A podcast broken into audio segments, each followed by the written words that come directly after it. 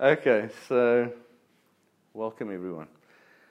Um, we've been doing principles this year, just for those that haven't been here for all the teachings. So, principles. Principles is something that should remain unchanging from generation to generation. We have eternal truths, and those are truths that are true in heaven. And the Bible gives us those, and it calls it mysteries. Hmm. And the Bible is built around eternal truths. But then, so this is what happens. We have two realities. As reborn, recreated children of God, we have two realities, each one of us. We have the reality that we have been baptized into Messiah, and we already have received our eternal life. So there's a me me that is has already been perfected in Messiah in the heavenly places. So I'm not waiting one day to be to be perfected because I've been baptized into Messiah. So that's why the word says we have been sanctified and we are being sanctified. So now we're sitting with this reality that there's a dividing line, and this is earth, and then there's the kingdom.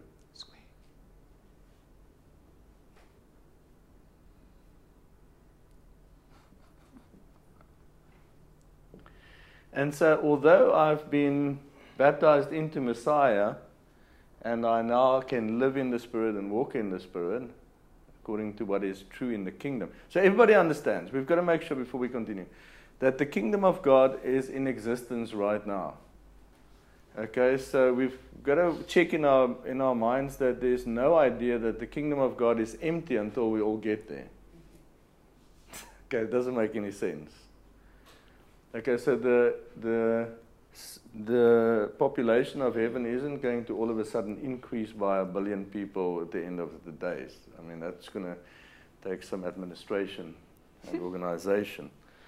No, uh, the kingdom of heaven is in existence now. We understand that. So we have this um, seemingly contradicting reality that we have the Holy Spirit in us and we live in this world in the flesh according to what has been given and done for us, the finished work of Messiah. So he's finished my salvation. I have to live that out here. And this becomes a process. I have to learn, renew the mind, and I have to be changed into his image. Okay. And this is where principles comes in. So the eternal truths are always true in the kingdom of heaven, in the spiritual realm, the spiritual kingdom. Eternal truth is always true there. Okay.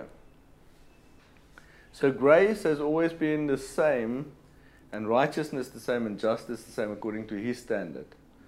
But principles is what we live out here. So it's the eternal truths uh, in application.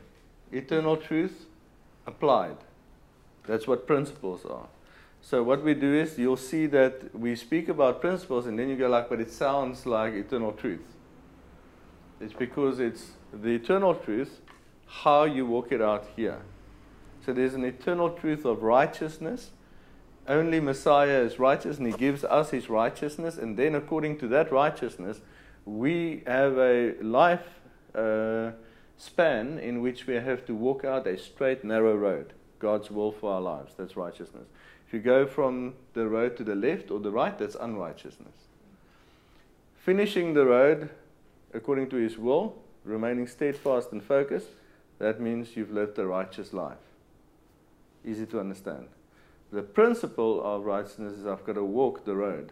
So we did the principle of progression, progression, progressing. With other words, moving forward. The principle of moving forward, progressing. Then we did the principles of how do you measure progressing. Last week we did the principle of confession, confessing your sin or your faults. With other words, admitting to God what you need to change, acknowledging what the Holy Spirit is doing with you, acknowledging it back to Him, that's confession. And then uh, when we have the need, we acknowledge what the Lord is doing in our hearts and in our lives to each other, so that the light can come into the darkness and we can see the change. So confessing and repentance. Repentance coming back to God firstly and back to his ways. Not secondly, but the same. Okay. Now today we're going to do a principle that might seem almost like the same thing. But it's important to add one thing to another Mm. so that the right order can be put in place for us. Okay, I'm going to hand over to you. Tell us what the principle yes. Okay, so today we're doing the principle of continuance, right? Continuance. So we've been looking at the principle of progressing, and it's like this it was more of an extreme you're either moving forward or you're not. And uh, we talked on it for quite a while so that we can start identifying that maybe, you know, if we feel stuck, then we're actually stuck. And be, to be able to admit that and to come to the reality and the acknowledgement that we are, in fact, supposed to be moving forward. So the principle of progressing comes into play when we realize we feel like we're stuck or we've been moving back or whatever, but we haven't been moving forward into the things of God. We haven't been growing or maturing as we should have. And, uh, and then we said, so that principle is kind of like an umbrella principle, which then leads you to other principles that you can start implementing. Um, because the reason you're not progressing is probably because you haven't been implementing something else. And so we've been starting to look at the, those different levels. But so today we're doing the principle of continuance. And what it's going to come down to is this. We're going to give the punchline then we're going to illustrate because it just works better. So, we need to pay attention to not, um, word? To not Confuse, mistake or confuse um, not progressing with being in a process. So I'll explain. So it might feel to us sometimes in our faith journey, in our walk, that we're stuck. Oh, I'm coming around this mountain again. Where I've been here before. Am I not moving? Am I stuck? It might be that. Maybe you're just looking at the same view of the mountain because you haven't moved forward or backwards. But you might be coming around the mountain again, which isn't necessarily a bad thing because it might be the process that God is leading you in. Now, obviously, there are dangers to this. We can't just assume because, oh, I'm here again, it must be because of the process. We're going to look at this continuance thing. But so, what we want to now do is if we feel like, well, I've been, you know, okay, so many of us have said the following you come and you say, or anyone comes and they say, I feel like I have overcome this. I've gone through this before. Why am I going through this again? Why is this happening again? I thought I've dealt with this. Why is it coming up again? Why again, again, again? And it might be because we're stuck, which we're not taking off the table, but it might also be because you are actually in a process of God teaching you, building character, sanctifying your heart, and we're going to look And in, in holding with our process, we're going to go back to Deuteronomy. So we are also at the same time implementing a mindset where we consider the uh, what we call the Old Testament, which is really just the five, first five books, the Torah and the prophets. And now that we have worked our way through the apostles or the apostolic books, we want to make sure that we are have a good combination of all the scriptures because truth remains the same throughout the Bible, and there's a continuance from the beginning of the Bible to the end of the Bible. Everybody knows that, but we need to we know we need to understand we need to understand this. We need to work according to it. There's a continuance of things from the beginning of the Bible to the end. And we cannot, when we read the Old Testament, go like, oh, it's Old Testament, it's not applicable to us anymore, but we're going to read it anyways. There's truths that develop into the truths that we see in the New Testament. We've got to keep all of this in mind. We have matured to a place where we can. Maybe before I do this, can we change the sequence a little bit? Can you do the Moses, Paul, Peter comment quickly? Okay. See Where the continuance in the Bible. Okay, so in Deuteronomy 31, from verse 1, so this is now towards, okay, well, let's just read. You're going to see the context. Then Moses went and spoke these words to all Israel. And he said to them, I am 120 years old today. I can no longer go out and come in. Also, the Lord has said to me, You shall not cross over this Jordan. The Lord your God himself crosses over before you. He will destroy these nations from before you, and you shall dispossess them. Joshua himself crosses over before you, just as the Lord has said. Now, just quickly side note, because this is great, and we I don't know when we're going to read this again.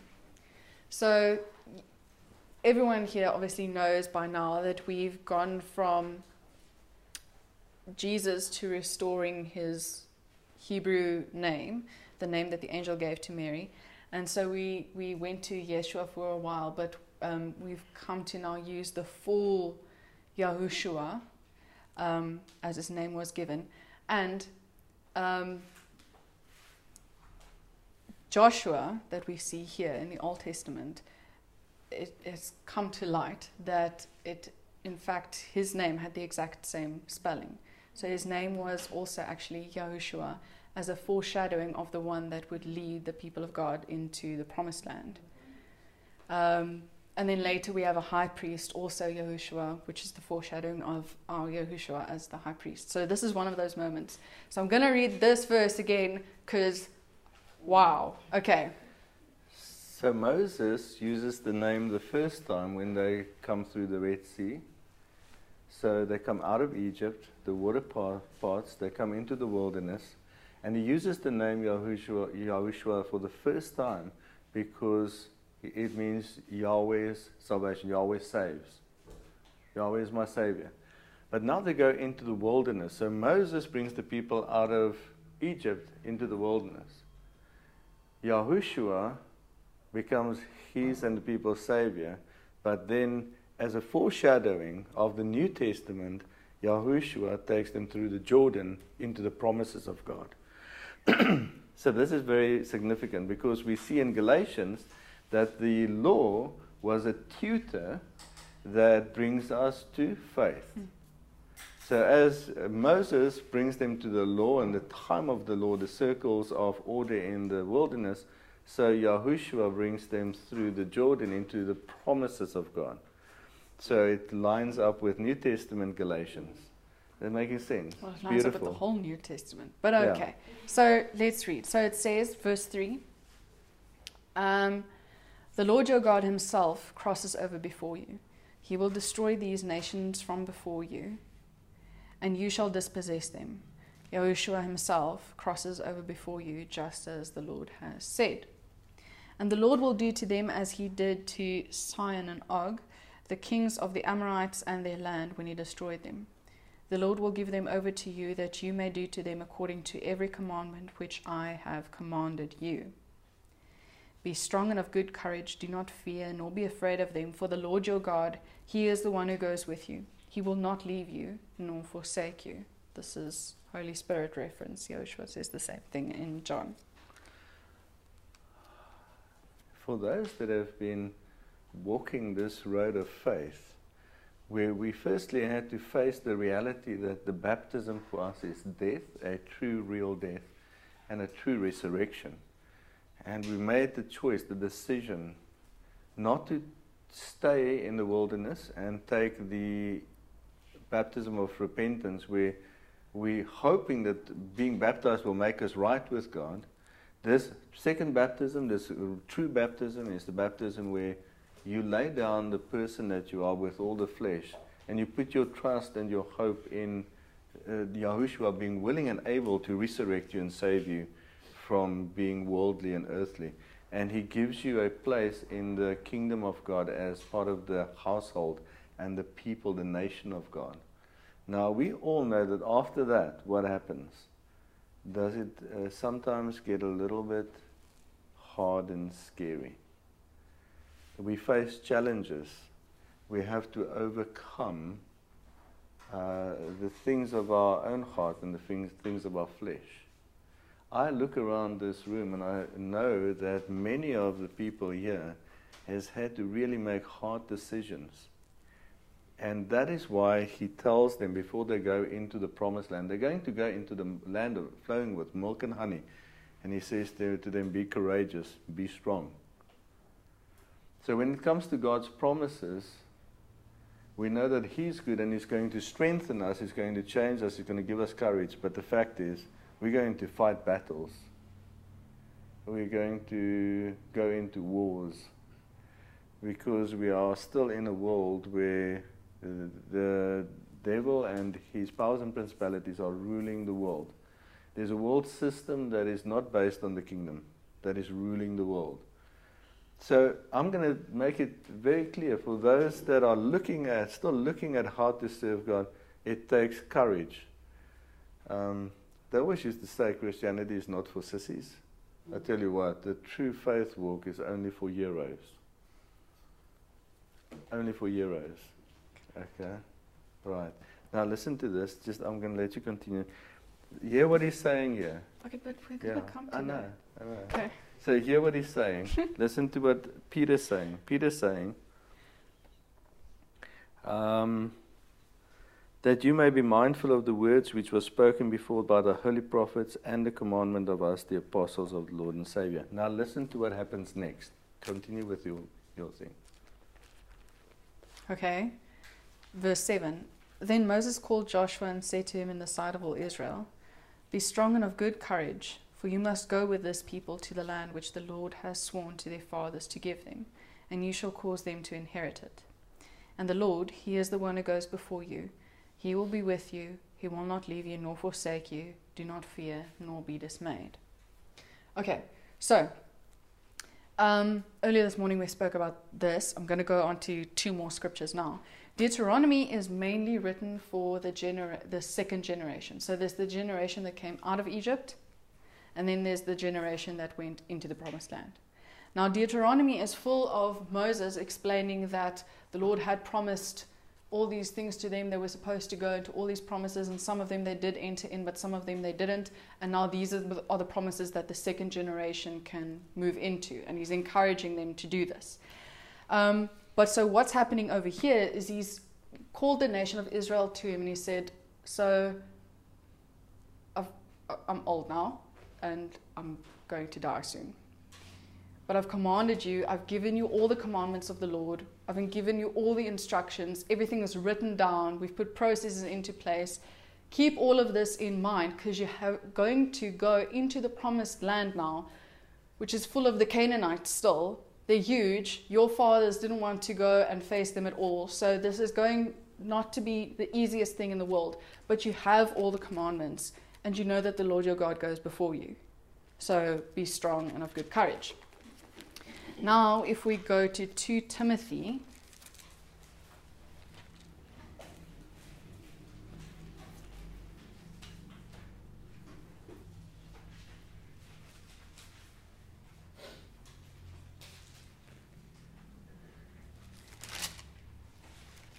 So the whole, most of the letter of to Timothy that Paul writes to Timothy is in the same kind of trend. So he's encouraging Timothy, but a lot of what he's writing is the following. And this is what we see in a few places in the New Testament. So he's writing to Timothy and he says, Things are going to get worse in the world. They're not going to get better, they're going to get worse. As we draw closer to the end of times, um, imposters and traitors and liars and false prophets and teachers are going to grow worse. They're going to become more and more. And you need to be aware of this. It's no secret. We all know, we've known from the beginning that this is going to happen. It's been this way. It's just continuing. There's a continuance of this. And so, if we kind of just pick up at uh, chapter 3, verse 10, we're not going to read everything, but he says, But you have carefully followed my doctrine, manner of life, purpose, faith, long suffering, love, perseverance, perseverance, persecutions, afflictions, etc., etc. Uh, verse 13 But evil men and impostors will grow worse and worse, deceiving and being deceived. But you must continue in the things which you have learned and been assured of, knowing from whom you have learned them, and that from childhood you have known the Holy Scriptures, which are able to make you wise for salvation through faith, which is in Messiah Yahushua. All scripture is given by inspiration of God and is profitable for doctrine, for reproof, for correction, for instruction in righteousness, that the man of God may be complete, thoroughly equipped for every good work. And now we see why he's encouraging Timothy in this way. Go to chapter 4, verse 6. He says, For I am already being poured out as a drink offering, and the time of my departure is at hand. I have fought the good faith, I have finished the race, I have kept the faith.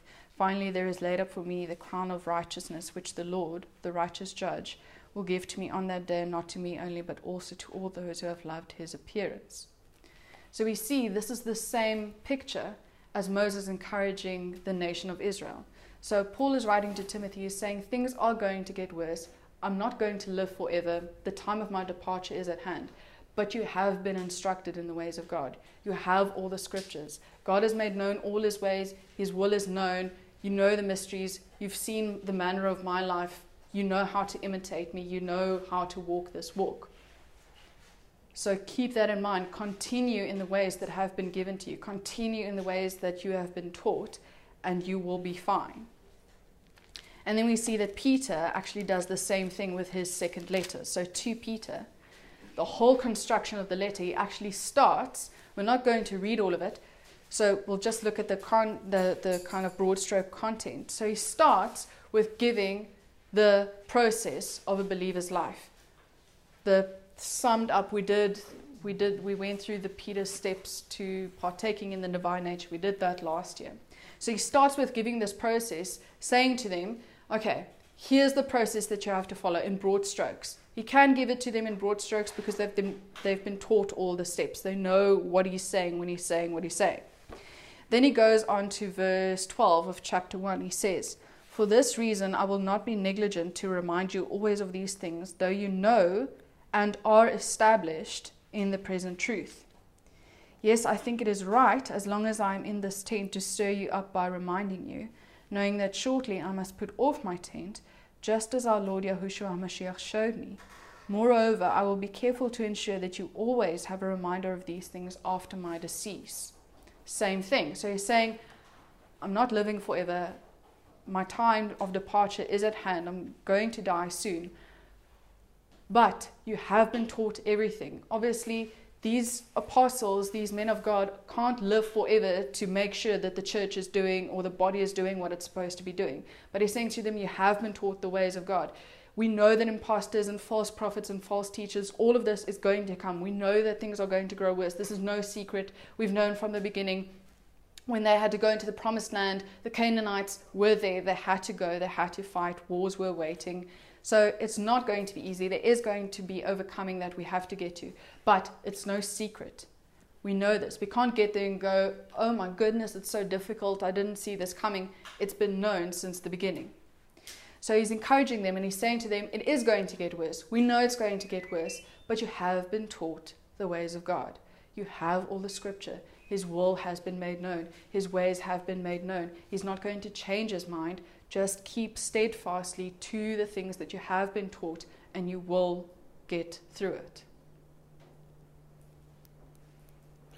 Everybody see the continuance from Moses, the thought pattern, what he's talking to them about, through Paul, through Peter. Okay, it gives us a security because we continuously see how in the Word everything stays the same. Mm. Okay, why? Because God has a plan, and the whole Bible is about the plan. All the processes through every generation for 6,000 years about His plan. Okay, and we as a generation today in a modern world cannot forget that there is things to come. There's promises to come. There's tribulation to come. We have the book of Revelation to, to remind us. Yahushua himself keeps saying he's going to come back like a thief in the night. We are to live as if we are looking for the day of the Lord every day, waiting and expecting it. Now, how easy is it for us to think, well, one week is the same as the, the, the other week, and things just carry on. It's easy. We all can fall into the mindset where things just continue. Okay? Because it sometimes feels like it. Uh, Monday, starts and it's like, oh, another week of school or work. Then we start looking forward to Friday and we go, it's Friday. Oh, it's Monday.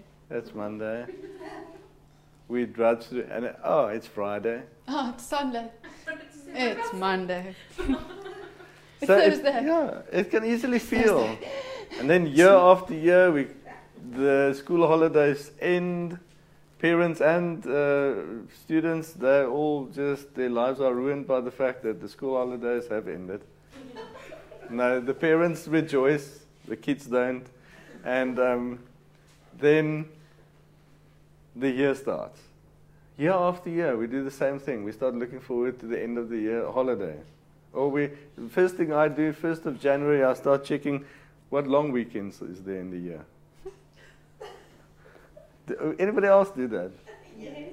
Like, yeah, yeah, you do. Like long weekends. Okay, we put our hope in, in that, and, and then we do it again. Okay, so from from one thing to the other, it can look like everything's staying the same, but is it staying the same? It's only staying the same for those in the world. People in the world go through life cycle by cycle. So if that happens, is it when there's a continuance without a progression? That's right. Continuance without progression. That's very wise.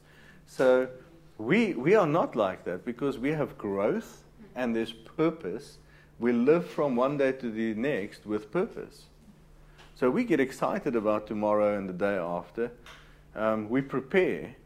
Today I'm preparing for what I envision in three months' time. So I'm not just. So a lot of people think they know that they're going through school or varsity because they're preparing for the future, but it can still feel like I'm just have to. I'm just going to do this to get it over with and then get to the next thing. In reality, if we change our minds and we see the continuance, then it becomes easier. Now we're going to look at something very interesting also in the book of Deuteronomy, and this is what Moses says to the people. Now, remember, he's speaking to the second generation, reminding them of the fact that uh, God brought them out of Egypt and he promised to give them a land, a country, a homeland that would belong to them and that they'll be blessed in this land. It was their inheritance, the promise that he made to Abraham. But listen what he says to the second generation. He says, uh, chapter 8 of Deuteronomy, verse 1 Every commandment which I command you today, you must be careful to observe. Did you notice the word careful?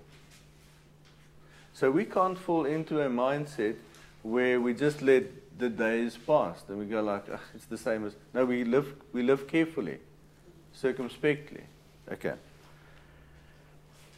that you must be careful to observe, that you may live and multiply and go in and possess the land of which the Lord swore to your fathers. And you shall remember that the Lord your God led you all the way these forty years in the wilderness to humble you and to test you to know what was in your heart.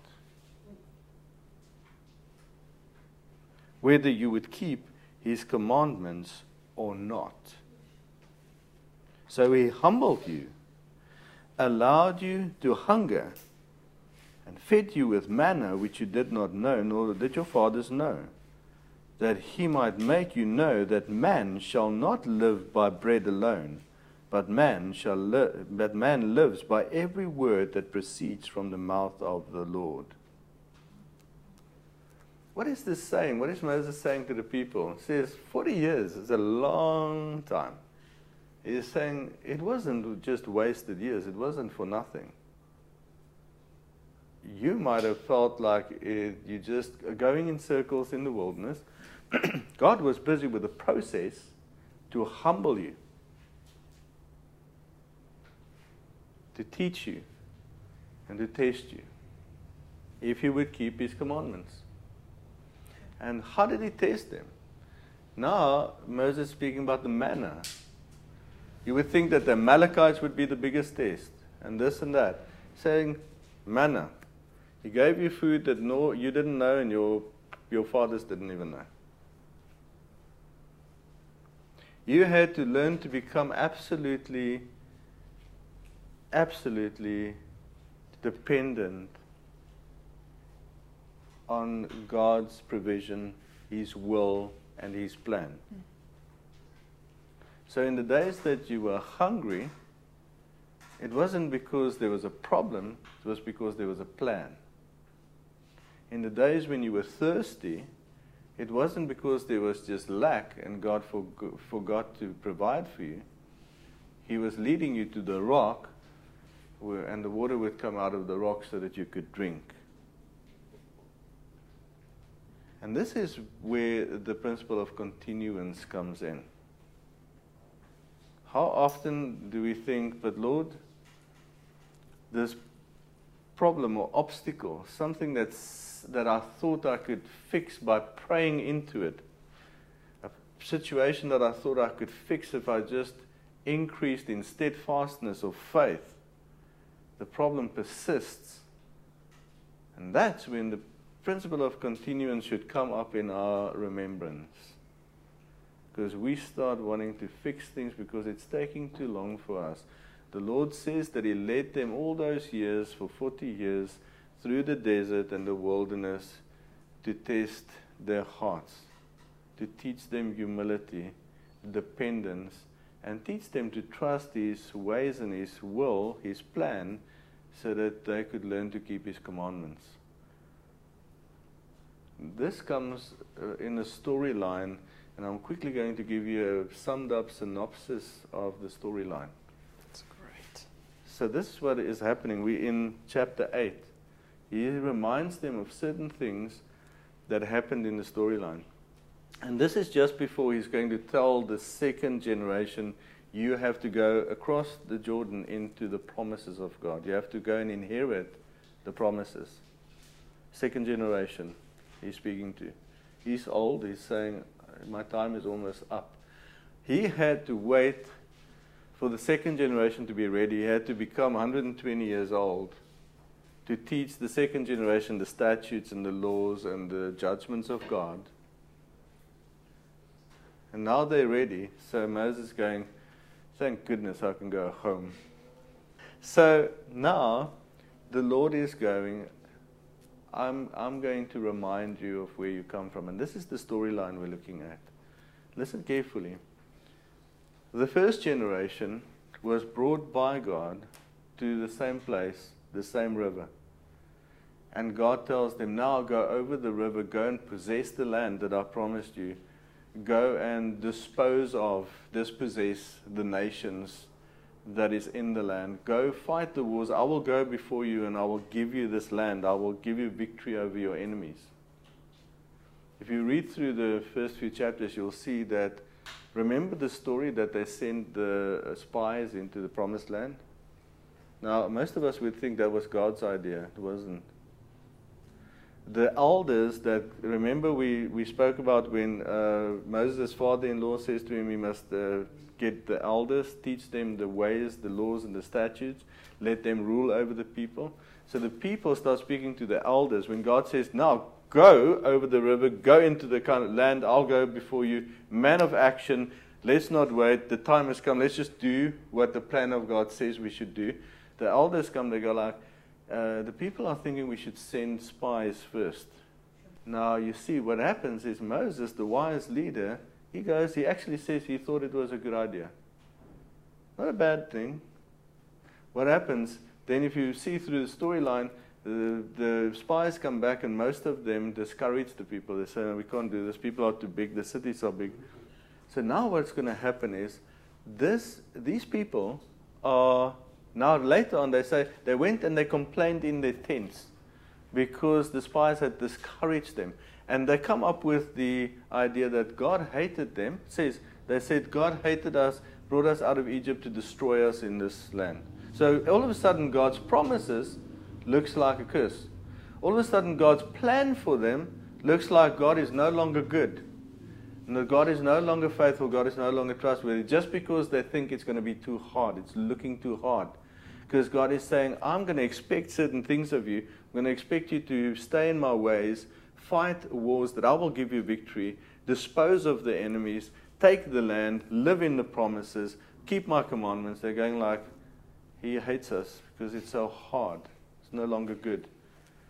what happens? This is listen carefully to what This happens next.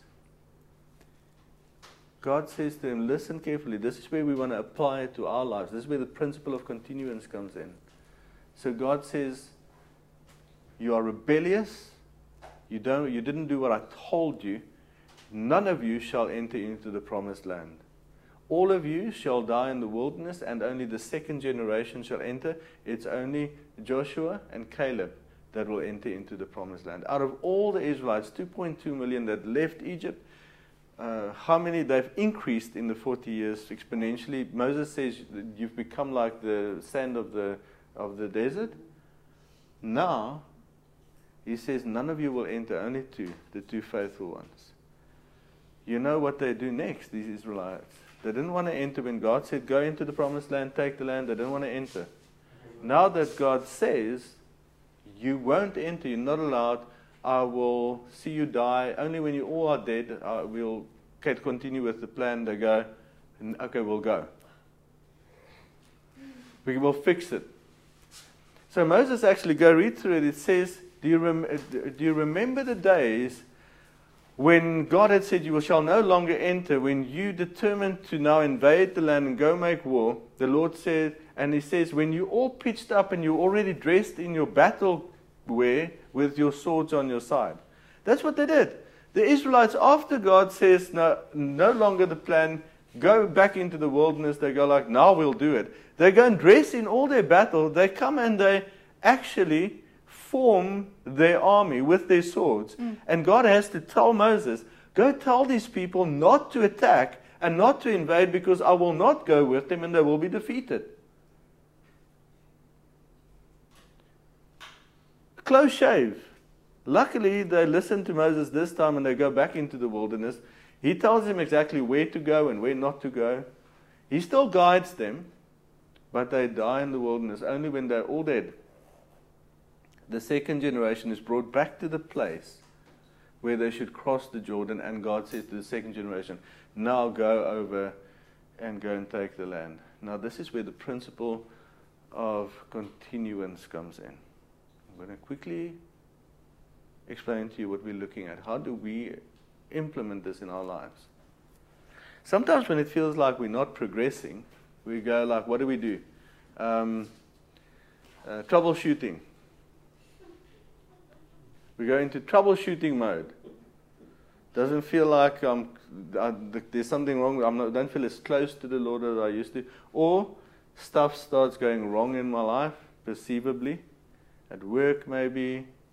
Maybe the cat dies and Things don't have to go wrong. It just might happens. get a bit harder.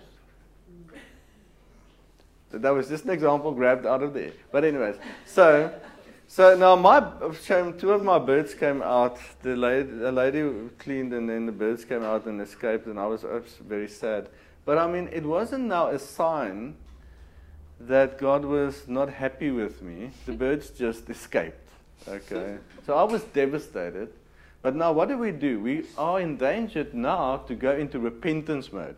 And we're picking up progressing with the principle of confessing and uh, repentance. We want to get it right, not wrong. Okay? So I get a flat tire, I go like, Lord, I'm repenting of everything. like, Fall on my face. yeah. Here I will lie until you let me And then already. while I'm busy repenting, I remember, oh my goodness, I had a word for, I don't know, three months ago. I forgot to give it to her, or I was doubtful. I didn't give it to her. Now all of a sudden, I decide I'm going to go give the word. I'm going to go. I forgot I needed to take food to that pregnant lady three years ago. She's no longer pregnant. Kid is this big. Now I take, now I take them a lasagna to fix things. Sound familiar? Not familiar to anyone. That's what we do. Okay, what did I just do? I got busy with stuff that's not part of the plan right now. It's not what the Holy Spirit is telling me to do right now. I'm fixing things, I'm busy repenting. They were ready to fix their mistake. The whole army was there. They were going to invade Canaan. right? There was, they have missed that boat has sailed. God has given new instruction. Okay, if they went into Canaan, they would have been slaughtered. Everything would have happened quicker. The second generation just had to grow up orphans in the desert, and then they could invade the land. Easy plan.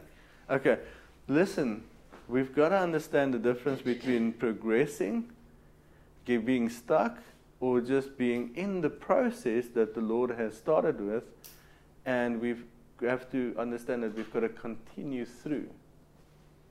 Okay, now this is the difference between a person continuing in the plan of God. He will have a road that lines up with the concept, the principle of righteousness, faithfulness, truth. It's a straight road. This is the person that don't understand the principle of continuance, but are still trying to serve the Lord. No, wait. Zigzag motions. So you literally need to be a motions. Well, there's an, that's also, thank you for saying that. Well. You see, you're bringing us to the next bit of what the progressing continuance fact is. You don't want to run ahead.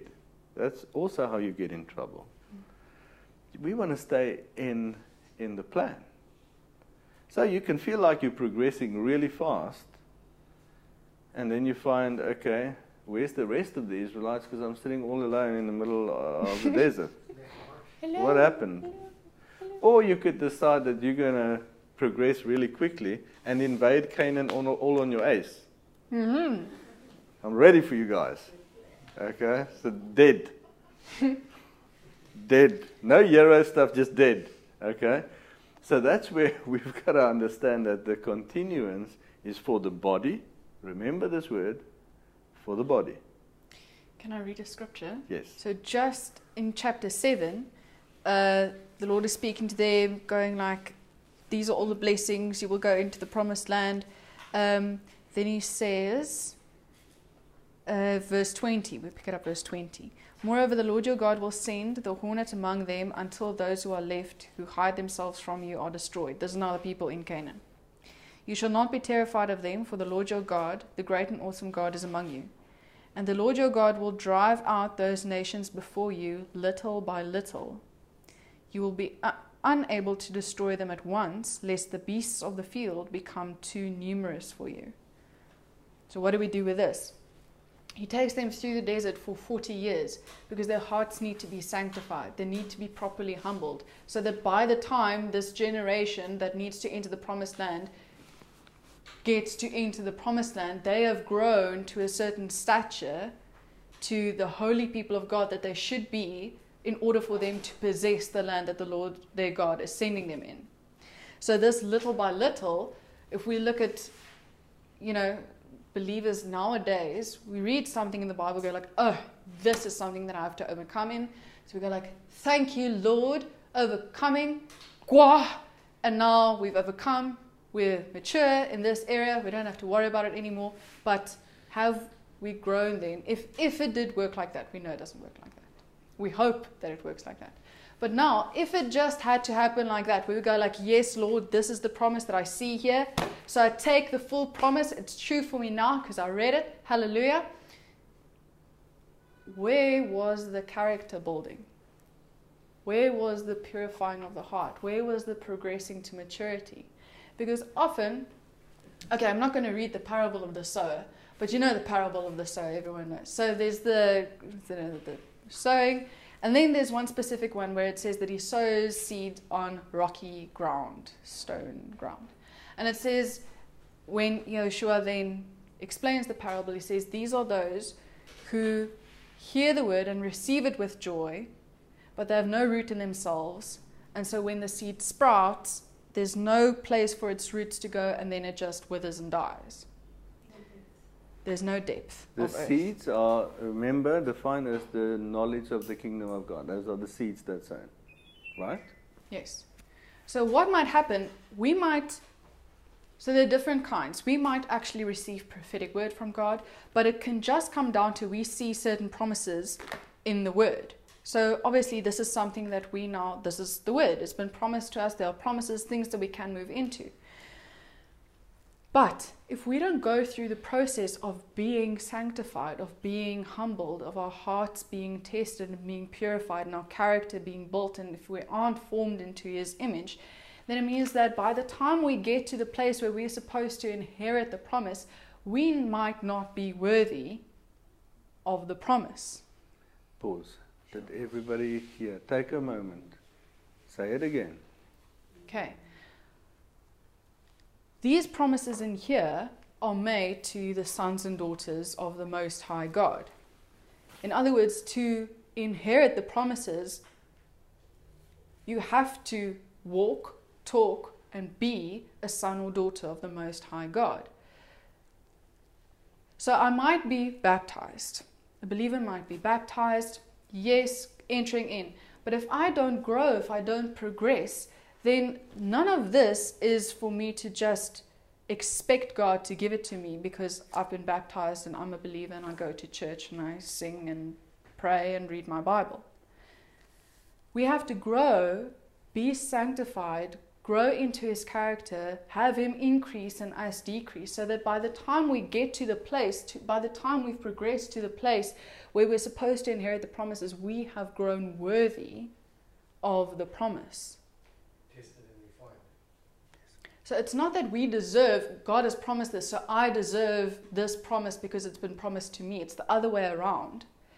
If God promises something to you, and this could be something in the word or a prophetic word that was given to you specifically as an individual, it's not that the word or the promise was given to you because of you being great it's an instruction, it's an encouragement, it's an invite for you to grow, for the believer to grow to a place of becoming worthy to inherit this promise, to walk out this part of the plan that God has gifted. Does that make sense? Does it link with responsibility? Yes. so as we we said, as we as we progress, so we're moving forward on this very narrow, determined road. Your maturity increases so your ability increases, your um, uh, wisdom, understanding, knowledge. You strengthen with power and might. You're growing in the knowing, knowing the will of God, understanding the will of God. You grow in knowing the Word. Uh, it means that your your your ability has increased, so you should respond in correlation with your ability. Now, what we want to do often is we want to re- respond in perfection perfect response to God's ways that we don't actually yet understand. And that's why we get ourselves in trouble. Respond according to where you are at on the road and the ability that you have grown. The Holy Spirit has grown through the Word and ability in you. So if you sow a seed in the ground and the corn seed sprouts, and you have this uh, little plant with three leaves, and this plant decides, I'm not going to waste time. I'm just going to bear fruit now. So it gets two la- large cobs of corn. What's On the, this little piece of What's the problem grass. with the plant? Why did the, why is it necessary for the plant to grow up and have 20 leaves? What, why is that important? Why does he have to develop a thick stem and a deep system of roots. There's a system in place. Yeah. There's a lot of reasons. There's a lot of reasons. All the green leaves has to catch the sun rays to photosynthesize and to produce whatever is going to be needed to produce the corn cob. So now this little plant decides, no, way too long a process for me. I'm better than this. I'm just going to sprout to big corn crops. It's not going to last two days what happens? It's going to shrivel up because it wants to put all its energy and potential into bearing fruit, and nothing's going to happen. Dead plant. I've seen corn do that actually. What if Abraham, walking through Canaan, not possessing it, right? Because the Lord said, I'm giving you this land, calling you out of where you are, taking you to the promised land. And we know that throughout Abraham's life, he never actually possesses the land, he just possesses one little piece for graves where he buries his wife, and then he's buried there. That's what he possesses in the promised land. Okay. What if Abraham walks through this promised land and go like, oh my word, I can't believe I have to wait for like 500 years after I've died, then they're going to come possess. No, that's not, no. I'm just going to possess it now. Come on, slaves, let's go. We're taking Canaan. So there's two dangers on this road, two dangerous things to watch out for. The one is when we become sluggish. So day after day seems the same. So, you know, in the beginning I was running the race and now I'm going like, hey, it doesn't matter how fast I run, the days are just, I've got a lot of time, still got 30 years, I know the Bible already, I become sluggish. Or the other one is when I actually start wanting to run ahead of God. So you find yourself way over there on the road. The Holy Spirit is where He was going to be. He's not going to go with you. All without the Holy Spirit right there. So He's still in you. The Holy Spirit is going to wait for you to fall on your face. Pride comes before a fall. These are the two things. So becoming sluggish and doing what you're not supposed to be doing. So somewhere in the middle, there's this balance. How do we keep this balance? We've got to learn to understand His will and hear His voice, and we've got to learn to be obedient. So, what are we saying? That it says here that the second generation learned from the first generation's mistakes. First generation spent 40 days, so they were growing up with these people in the desert 40 years, and they saw their parents not inherit the promises. Does this sound familiar? And I know this is difficult for the older generation to admit. So we have two generations here today. It's pretty cool that we have so many young people for this teaching. Hmm. Because the fact is, now I'm going to quickly, this is vulnerability and honesty. We're going to ask the older folk to help the younger folk understand. We're just going to be vulnerable and honest. So, how many of you had to change your ways in your mind about how things work and who God is at a late age in life? John, thank you. Yeah. But we, by, by repenting, we might not come into all the promises ourselves, but we have another generation that, and I can see this generation coming up, that has a very good chance of coming into God's promises. Why? Because they can see that us in our generation, we didn't come into all God's promises, did we? So, what did we leave? What did our, the previous generation leave us? We came into charismatic church. What was charismatic attitude? I'm going to see the promise in the Bible. I'm just going to go, I believe it, I take it, I claim it, I proclaim it, I prophesy it, it's mine. Uh, no, I don't want to. I don't want to learn to. I don't want to learn the wisdom of manna. Way takes way too long. That's the generation that came out of the previous move of the Spirit. The quick and easy. It's my promises. I'm going to have it. And who moves and slides in to give them little lucky packet gifts? Satan does. And they became very satisfied with second-hand inheritance not God's inheritance. And then they, they taught us this, instead of teaching us there's a order in God's ways, we've got to learn to keep His commandments, His statutes, and His judgment, observe them. So we don't keep the law, but we observe God's ways. This takes patience. Patience is a major theme in the Bible. The previous generation of churchgoers, they definitely didn't want to teach us patience because they didn't want to do it patiently. They went like, I've been a Christian for two years, I'm now going to raise the dead with my great faith that's based on nothing. That's what they did. So they were setting each other up for a fall. Invading and invading and invading, just never crossing the river. And we are older now, we've learned the lesson.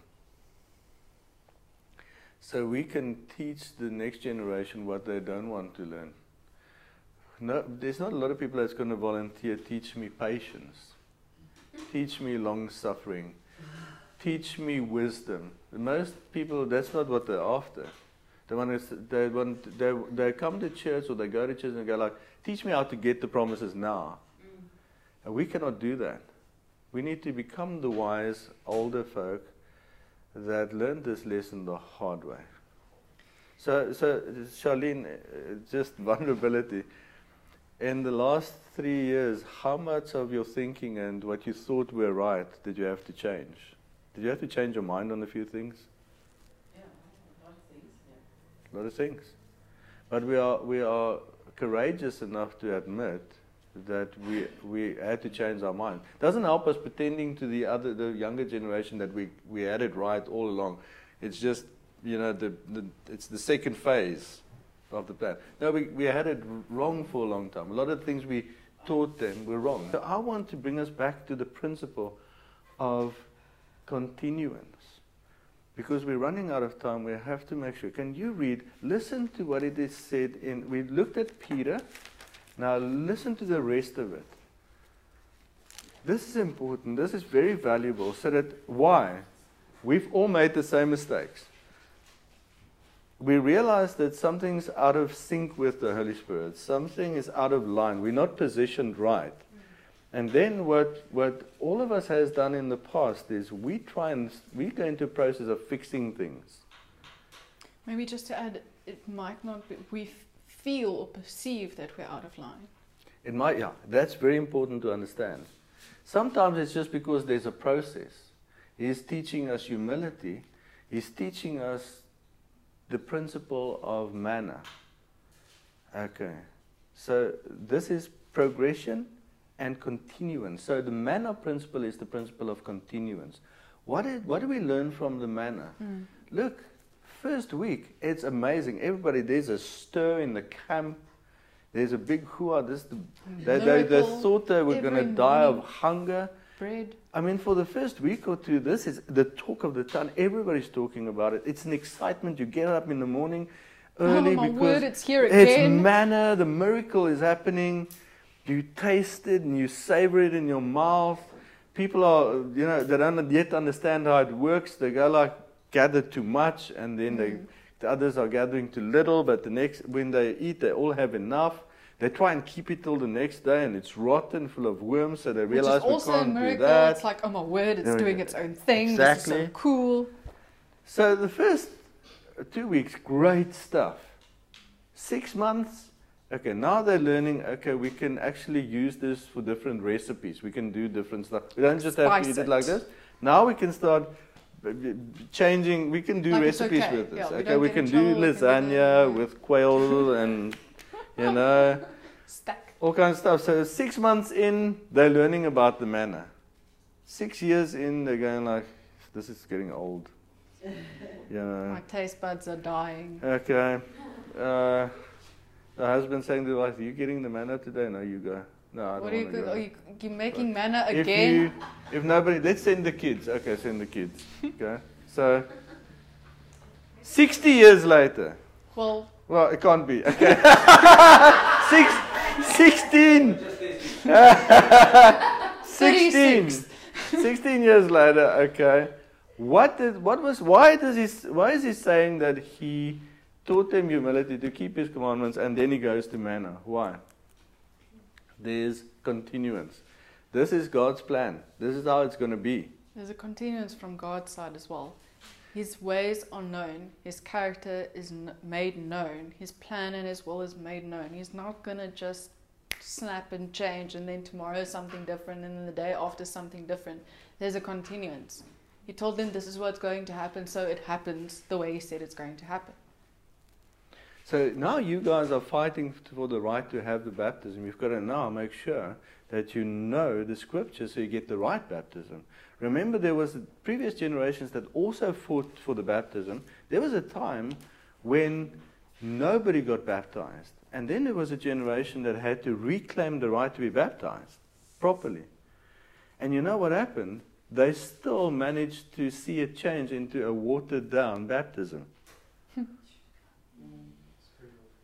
So now we still have people dunked, but they come out of the water, they have three days of, oh, I'm baptized, then it's boring, and they go back to the, the way they were. We don't want that. You've seen that. You see, because it's not the biblical baptism. Biblical baptism is God's way. You have you could, there's only one baptism. You have to die, and that's hard. Your flesh is going to resist it. You're going to have to go through an inner fight and a war. If there's no war before the baptism inside of you, then it wasn't a baptism. Because the flesh and the spirit are going to clash with each other, and you going to choose on the inside, I would rather die than not have eternal life and not have the Lord inside of me. And that's when you come to a place where you are willing to die for your faith. And in the baptism water, you really die. And you put all your trust because you know His promises are for you, His voice called you.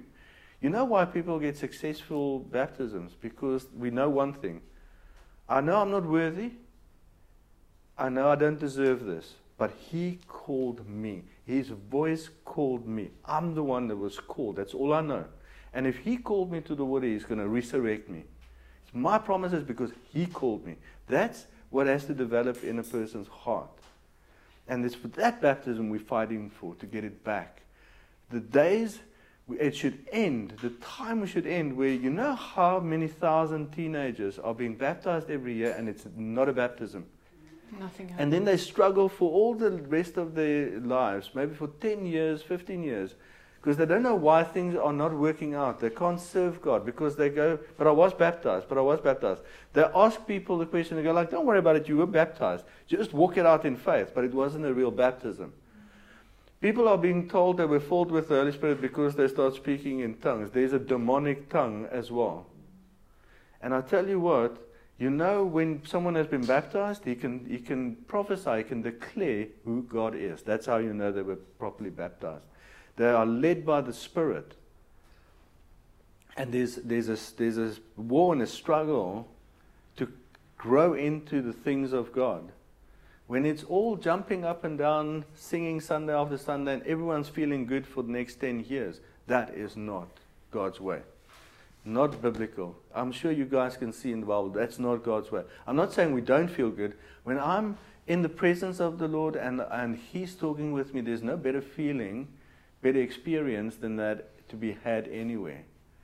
But if I have to go to church to be charged up, to get excited, and then uh, it's Monday, Tuesday, Wednesday, I'm just back in the flesh, so I'm waiting. Sunday, when the music plays, I'm going to feel great again. That's not the real deal. It is just the music. It is just mm. another system. So we've got to be careful. So the manna, the manna lesson, the principle of continuance is this: we learn to appreciate the manna every day and see it for what it is, God's provision. And it doesn't change and it doesn't get. You see, this is how you know someone's in trouble. Today they have a prophetic word. Tomorrow they have uh, this new mission from God. I'm going to go do this great thing. A week later, they forgot about that thing. Now they're moving on to the next thing. Uh, I've seen that. And I've seen all kinds of uh, excitement. You see, there's an order There's with not a God. continuance. There's a continuance. So this is the principle of continuance, order. Once that's the way you walk, step by step. Okay. So uh, can you demonstrate for us how you walk with without using both legs? Just do that. Well, I can, I can demonstrate limping. No, you only you, you have gonna walk on his hands. you have to keep both feet on the ground, but you're only allowed to walk with one leg. No, both feet have to stay on the ground. Like in one place, though. Well, you can do that, or you can do this. But you said both feet that they're They're not on the the ground. Okay. How do you jump So you see- on the ground? There's there's certain principles. Walking has to be done in a certain way. Okay, have you noticed how most people do it the right way? Then you have some you have some people that decide normal walking is not for me. I'm going to be cooler than that and I'm going to reinvent walking. So the fact is okay. This is this is something to understand when it comes to God's ways. The word is the word. His spirit is always going to follow God's order. Always. Always. When people comes to me and say, "Oh, the Holy Spirit is telling me this and this," and it's not in line with God's word and His ways, I'm going, "That's not the Holy Spirit. You're being deceived by either your own flesh." So the, the, the principle of continuance is very important and it's so simple. It's almost hard to define. Have you noticed? Okay, now I want to comment on something, just set the record straight. If you have been listening to older teachings, we're not saying don't do that, you're going to get out of sync with what Mm. we're doing now. Mm. Do you want to explain what we do? But very, very Okay, very short. So here's the thing. If you listen to an old teaching, that's fine, but it's not to hear something extra to what we're doing now because what we're doing now is like it's a bit boring and it's like dragging on and like I have extra time so I can do something else as well. So I'm going to listen to some old teachings to like gain extra wisdom on the side. That's a bad idea because then you start getting busy with your own thing. And the problem is you're still busy with the things of God, so it might not seem like the wrong approach. You can listen to old teachings, you can watch older teachings or things that we did, but listen to it then with the mindset of, okay, we're doing this now. Let's listen to this, do it in an orderly way, not also just jumping around, but in an orderly way, trying to see how this lines up with what we're doing now. Does it add depth to what we're doing now? Oh, yes, this sounds cool. I'll make a mental note so that when they say something in line like that again, then I can go back and look at this, write it down somewhere so you don't forget. But don't get distracted with something else. So, so when it comes to this one topic, we're speaking, and it's been a, a topic of this, a topic of discussion. Mm. People have been saying, "How do you know you're just not in sync and you're not in continuance?" When you start getting busy with something that looks like God, the Word, whatever, it's just not what the rest of the body are busy with. It's just not necessarily. So the Lord does speak to us and work with us individually. But it will be in context to what he's doing to the body, always in context to the body. Okay, I'm going to introduce this. This is laying layers down. This goes to next week's teaching. Next week, we're going to just step a little bit aside from the principle series because I, I did feel that we need to explain the different realms and how you enter through from this realm to the spiritual realm. A lot of people have over the years asked me, how, how, do I, how do I get into the throne room? How do I have a throne room experience? How do I have an experience of a spiritual nature? Because I want those experiences. It, the time, and I suspect many of us are again longing to be able to come operate in both realms because we're supposed to. Well, spirit and we. So I'm going to explain how the realms work, where the danger zones are, what the steps are, what to do, what not to do next week. It's going to be a deep, deep series, okay, or a deep, deep teaching. Okay. So I want to introduce this just as first layer. I want to, in the week to come, just meditate on this.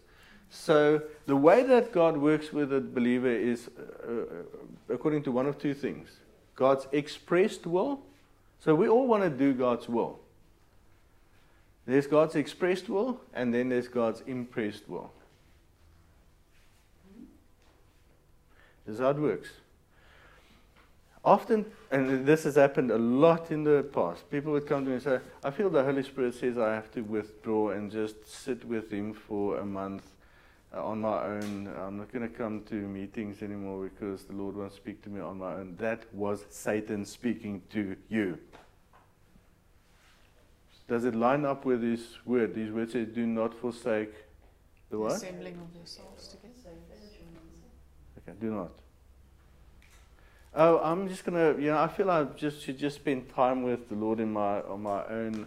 You know, He's busy teaching me all this stuff out of the Word. I'm getting so much revelation, and there's something wrong with that. Okay, so God's expressed will is His Word. If you want to know God's will, this is His expressed will. It's been expressed, been been finalized, been explained, been said, expressed. The Word of God, the written Word of God, the record of God's words and His actions, expressed will. It has been expressed. He expressed it to the Son, He became the Word, He manifested it on earth, then He imparted it, He signified it through prophets and apostles. Right. there's a second layer of His expressed word. That is the fivefold leadership in the body, the fivefold care, the fivefold servitude. This is how it works. There's the expressed written word. Then he has, it says that the Lord Himself gives to the body the fivefold, and the fivefold leadership over the body will continue to express God's will by explaining, by teaching, by leading, by prophesying, to help the body understand God's expressed will. And then there's the impressed will. This is where God impresses His will on your heart individually. So within the framework of his expressed will, obviously there's movement. So the impressed will are always subject to the expressed will. So you bring the impressed will back to the expressed will. What does the leadership, the fivefold leadership, say about the interpretation of God's word and his order? What does the word in its totality say about the impression that I have? Right. Now, if the, if the, if the expressed will written, the to- total word of God, and the interpretation and leading and guidance and witness of the leadership, if they witness with each other and they agree, and your impressed impression of the Holy Spirit of God's will agrees with that, then it's probably right. Then you can trust it and continue in it. But if your impressed will is out of sync and out of line, out of agreement with the fivefold leadership and witness and the totality of the word, then your impressed will is not his will. Remember that for next week. We're going to pick up on that. So this is how you know. But for now, let's just recap on continuance. Can you? We've got to read Peter. We have to honor what the Lord has given us. So I said, Lord, what do we teach this week? He gave me the scripture in Deuteronomy 8, and then he gave me the scripture and to Peter. He said, don't complicate it too much. That's it. Okay, so read the scripture. Okay, 2 Peter chapter 3.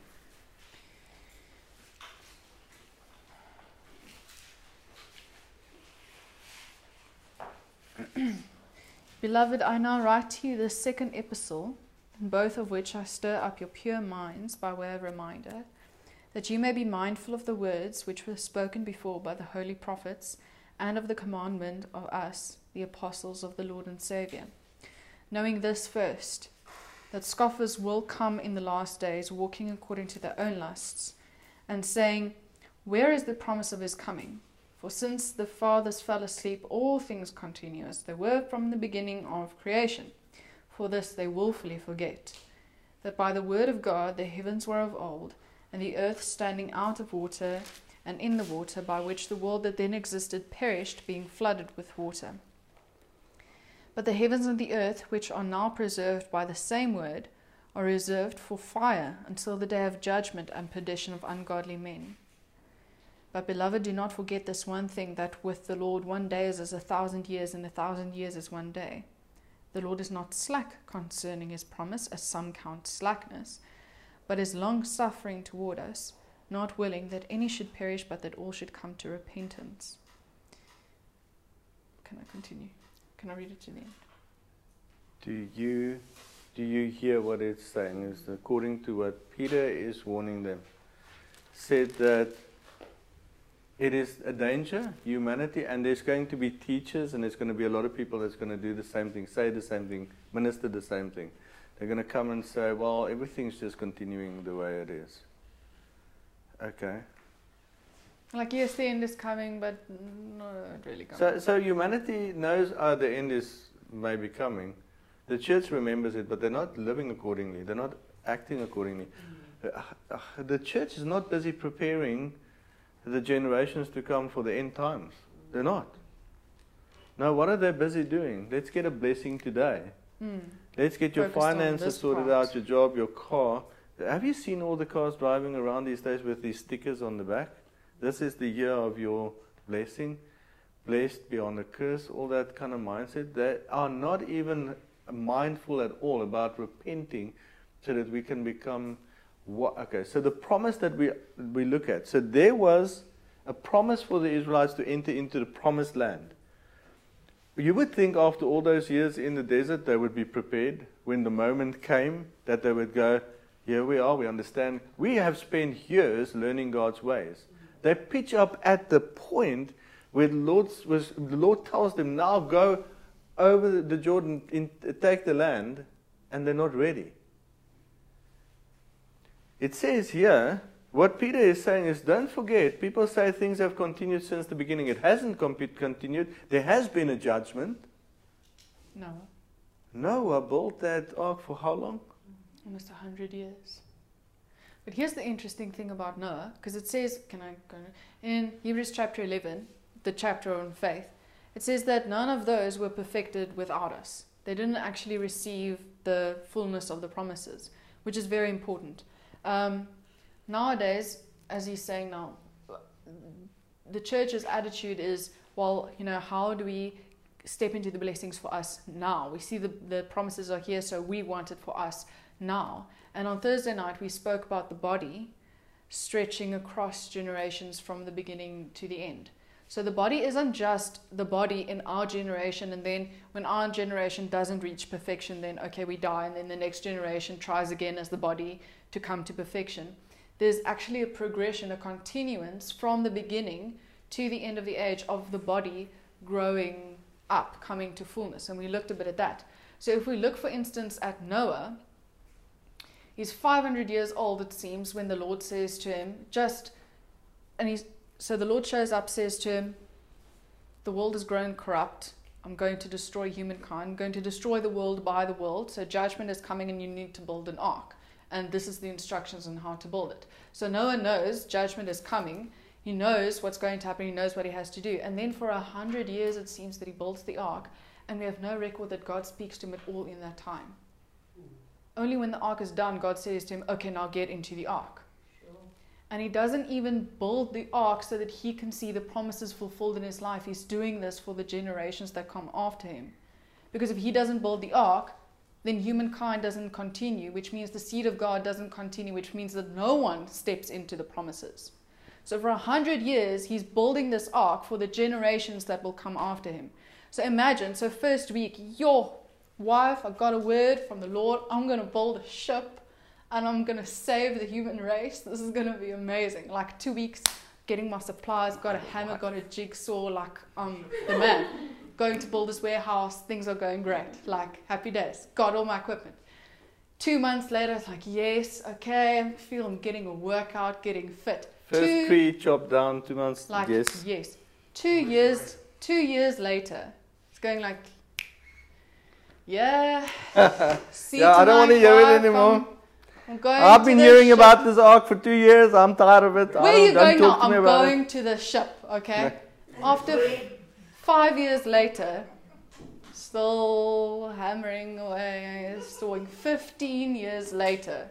Oh, I've the, the little structure going. Okay, This just is at this point where the wife decides, I've got a great idea for the curtains and the decor. like, no, no, Inside. there was no instruction for this. Don't you dare. 20 years, he's probably going like, do we really need like two of every kind of animal? I'm sure the world can survive without like reptiles. So what if we just, we just half the thing? Like, honestly, that wouldn't be that bad. We don't need insects. Like, that's going to take up some space. We just half the thing, really. After 40 years, still building the ship. He's not even halfway. 40 years. Okay, 60 years. What's happening here? And it's him. 60 years, 70 years, 90 years. This is longer than most people live. He's still building the ship. And then the ship is built. God doesn't go like, Noah, well done, my son. You've been so faithful. And this is a beautiful ark. I'm so impressed with the way you built it. And you were steadfast and faithful. Now, please get into the ark so that I can save you. No, the ark is done. And God goes, okay, now get in Uh, come in here. come come inside now and then he's in the ark for how long almost a year with all these animals his wife and his family and then he gets out and then that's it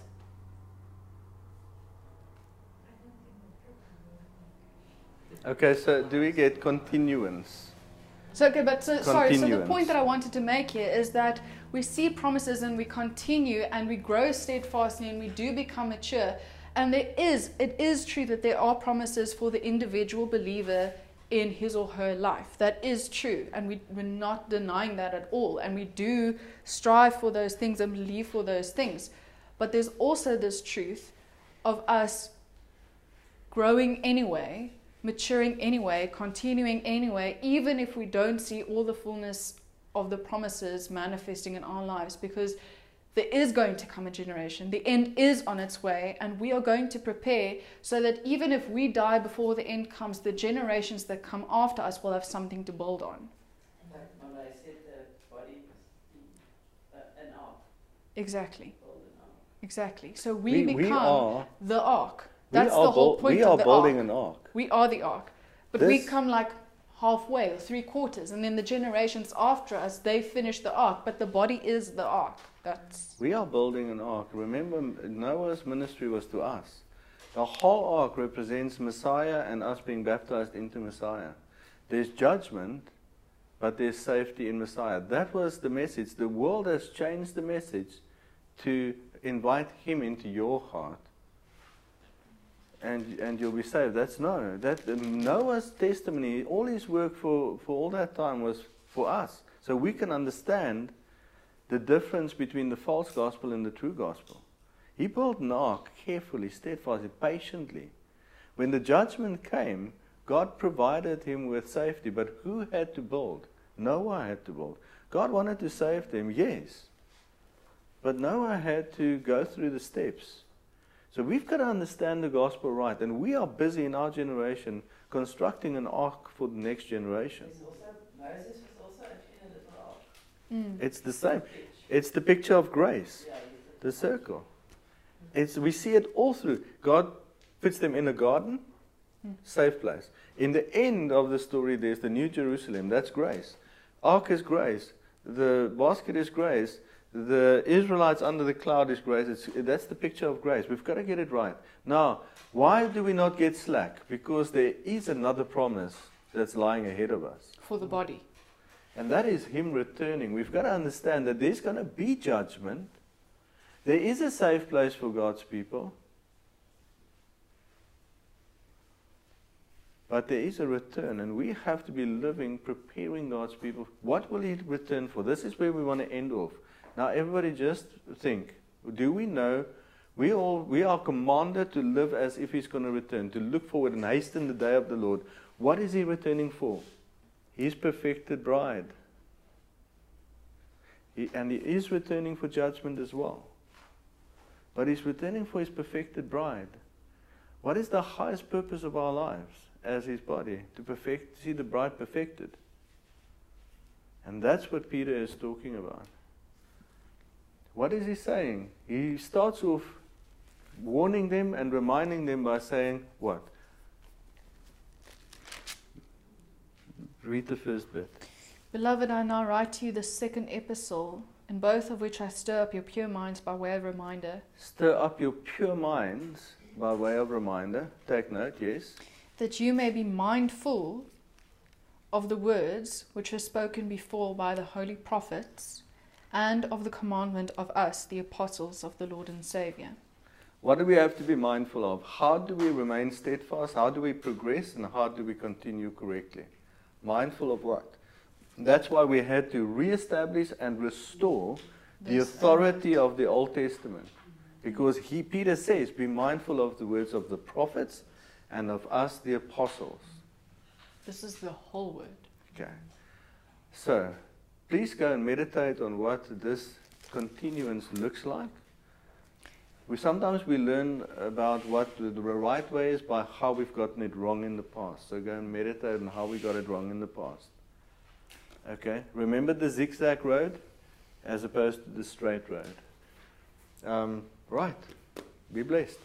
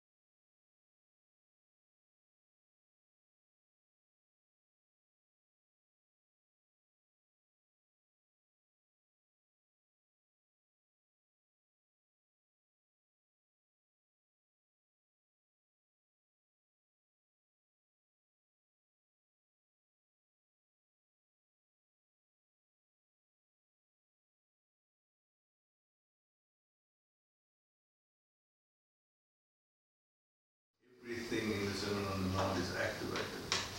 And this is where it becomes really, really difficult. So we will not act unjustly towards an unbeliever in any way.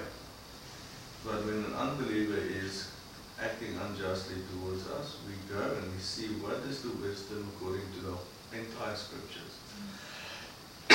All the scriptures. So how, how, Even how do you treat a, a non sorry, an unbeliever, sorry, a believer that just refuses to, a believer. yeah, yeah, This is how, now it comes to the point where you have to define what a believer is. And now it becomes really interesting. Because if he was a believer, he would uh, fulfill the word of God. You wouldn't, we wouldn't have, be having this discussion if he was a believer. So firstly, I would go and I would, uh, if he says he's a believer, then the procedures apply. You go, you speak to him, you say, you say you're a believer, in the sight of God I charge you, uh, pay me what you owe me. If he uh, refuses or ignores you, you take another believer with, believer brother with, and you go, uh, uh, on the testimony of two, I'm charging you, do you owe me this money or not? Uh, you do it openly, directly, straight out. On a third account, if he doesn't uh, respond, then you take him to court. If he says he's a believer. In the process that you um, initiate, you would have the opportunity to call him. What does the word say? In the sight of God, can you act the way you do and are you acting righteously? He would have a, uh, an opportunity outside of court to say why he's acting in the way. Especially if you take another believing brother with, then we could uh, bring a testimony against him go, if you're a believer brother, I'm giving you the opportunity to repent. If you don't repent, then we all have to consider you as an unbeliever, and that's when you take him to, church, to, to church or to court. so I suppose it's all about your heart condition in terms of, you know, It's about righteousness and justice, which are uh, pillars of the kingdom. And uh, Satan has been conditioning Christians to think that certain things in the Bible just delivers us to the mercy of the world. The Philistine it remains a Philistine, nothing has changed. If a Muslim attacks my family, I will kill him. I will not turn the other cheek. Easy as that. And Sam, I will not turn the other cheek for him. But when a believing brother that is the seed, maybe in his unbelieving state, me, then I will turn the cheek because that's what Yahshua asked us to do. I will stay, turn the cheek, then turn the other one, and I will stay until I can share the truth with them. The whole point of turning the other cheek is not getting beaten up. It's don't turn your back, don't run away, don't hide, don't talk about behind someone's back, don't retaliate. Stay until he's done and then love him. That's the whole point behind it. It's not so you can get slapped. So we actually go to the person that's doing wrong and we address it in love but in righteousness. You're not doing him any favors by saying, I forgive you for owing me owing me money, go ahead and do it to someone else, and then he'll do it again. He will compound his sin. You have the opportunity to stay, to stand, and to help. Sorry, I want to ask, would we really slay someone? Would we? Just asking. I'm mean, I was actually surprised that you saying that. Someone attacks you. I don't know. If it became necessary and uh, Ham attacked me, I would slay him. Without question, without thinking twice, if it was necessary. did you say Hannah? Ham. Is there a code book that I didn't get that? Those two sons, Bern and Ham, Oh, Shem okay, and okay, I'm Japheth. with you. I thought there was some sort of code book like. that means yes. You'll, you'll Is that This is the our code book. So I know that sounds surprising, but you can't try and love, you can't try and love the Philistine. You, you can love the Philistine all you want, he's going to remain a Philistine and he will stab you in the back. What did uh, King David, so King David, is he under the old covenant or the new covenant? What does he do when he has to uh, stay with the Philistines? They send him out he goes and he kills other Philistines, take their stuff, take it back, and, And he kills pretends- all of them so that no one can go back and report and say David is doing this thing, killing all the Philistines. So he makes sure that he kills every last one of the tribe that he's going to so that no one can snitch, so that he can continue killing them. True story.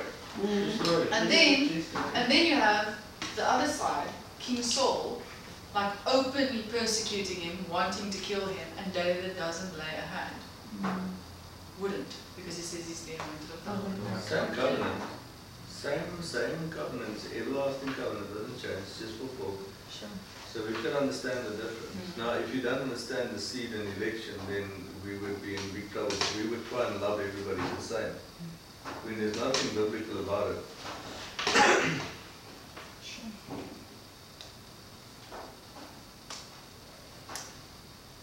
So the two witnesses, okay, just to finalize covenant uh, thinking. The two witnesses in Jerusalem at the end of time, what did they do? Are they killing people? I, I Well, I mean, not primarily, they're prophesying. They're not serious Saying to kill, they're Serial like killers. murderers. No, but they have to prophesy. And if anyone is going to interrupt them or come against them or come at them, then they will kill them because they have to prophesy. Here we are, where we start. You go left, I start right. Mwah. So, no, not that one. No, this one is far worse. But anyway, so, so okay, that's the thing. So we see from the beginning there's a aspect that Christians forget about, and that's the two witnesses have to witness and prophesy. What are they prophesying? They're prophesying against the system, against Babylon, against the world, against the beast, and people are trying to come against them. They kill them. They're not turning the other cheek. Now you might say, well, that's just valid for the two witnesses. I'm a witness. Yes, uh, so firstly, I would, I would speak the truth to the person, reminding them, I'm not going to tell them, look, I love you and that's why you have to pay my money. I'm going to tell them there is judgment and we're all heading to judgment, so you need to reconsider your ways. I don't care about the money primarily. Why are you resisting God? You know that I have covenant. You- This will ruin you. I'm doing you a favor by asking you to pay my money so that you are not judged. Mm. If he then refuses, says, okay, then I'm going to minister judgment to you right now. You don't have to slay him. All you have to do is extend the truth to him. The covenant will do the rest. He will be slain. And if they genuinely can't afford to pay, you forgive it? Thank you, thank you. Do they own, do they own dogs? No! Would you want some? I don't have money, but I can give you my dog. Do, they, do, they, do you know if they own dogs? I, don't know, I, I have no idea. Because Oh. usually people that can't afford to buy own dogs and they still buy the dogs food so then they can pay. Dat was dus maar. You, you see, I'm, I'm, I, don't, I don't have a heart for that.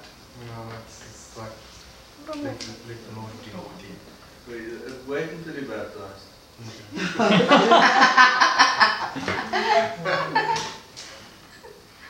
I love people, I just don't love them from my flesh.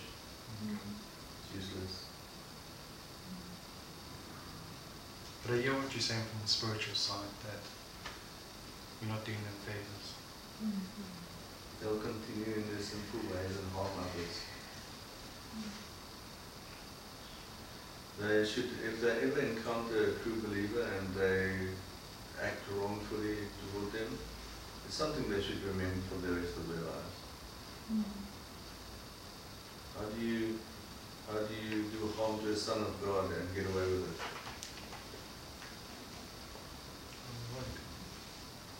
At the very least, they should be moved by the time you're done. I think that's enough for today. Hey, can I That's ask all, please folks. one more? Just, just sorry. I've just been thinking about it. I'm almost feeling like in where I could not understand is by wh- my card was for Charlene, but uh, I was perceiving that she could make mm, um, she could use the principle of continuance in a good way. Uh, by trusting the Lord. But I think that I actually broke the principle of continuance by thinking that we can pray uh, instead of allowing the Lord to. It's it's it's unfolding of His will. So we cannot be doing works here and there. Yes, my part is for her, but my part is for the body. That's why my part is for her. So, so I think I could not perceive that uh, that would also be doing not the right thing by seeing that she's not doing the right thing, but I was actually not doing the right thing by thinking that I can somehow, by praying that she gets the revelation, fix it. you see what I'm saying? So maybe just I could not see that I wasn't seeing it right. Perception was not one side, it was but one side. Pretty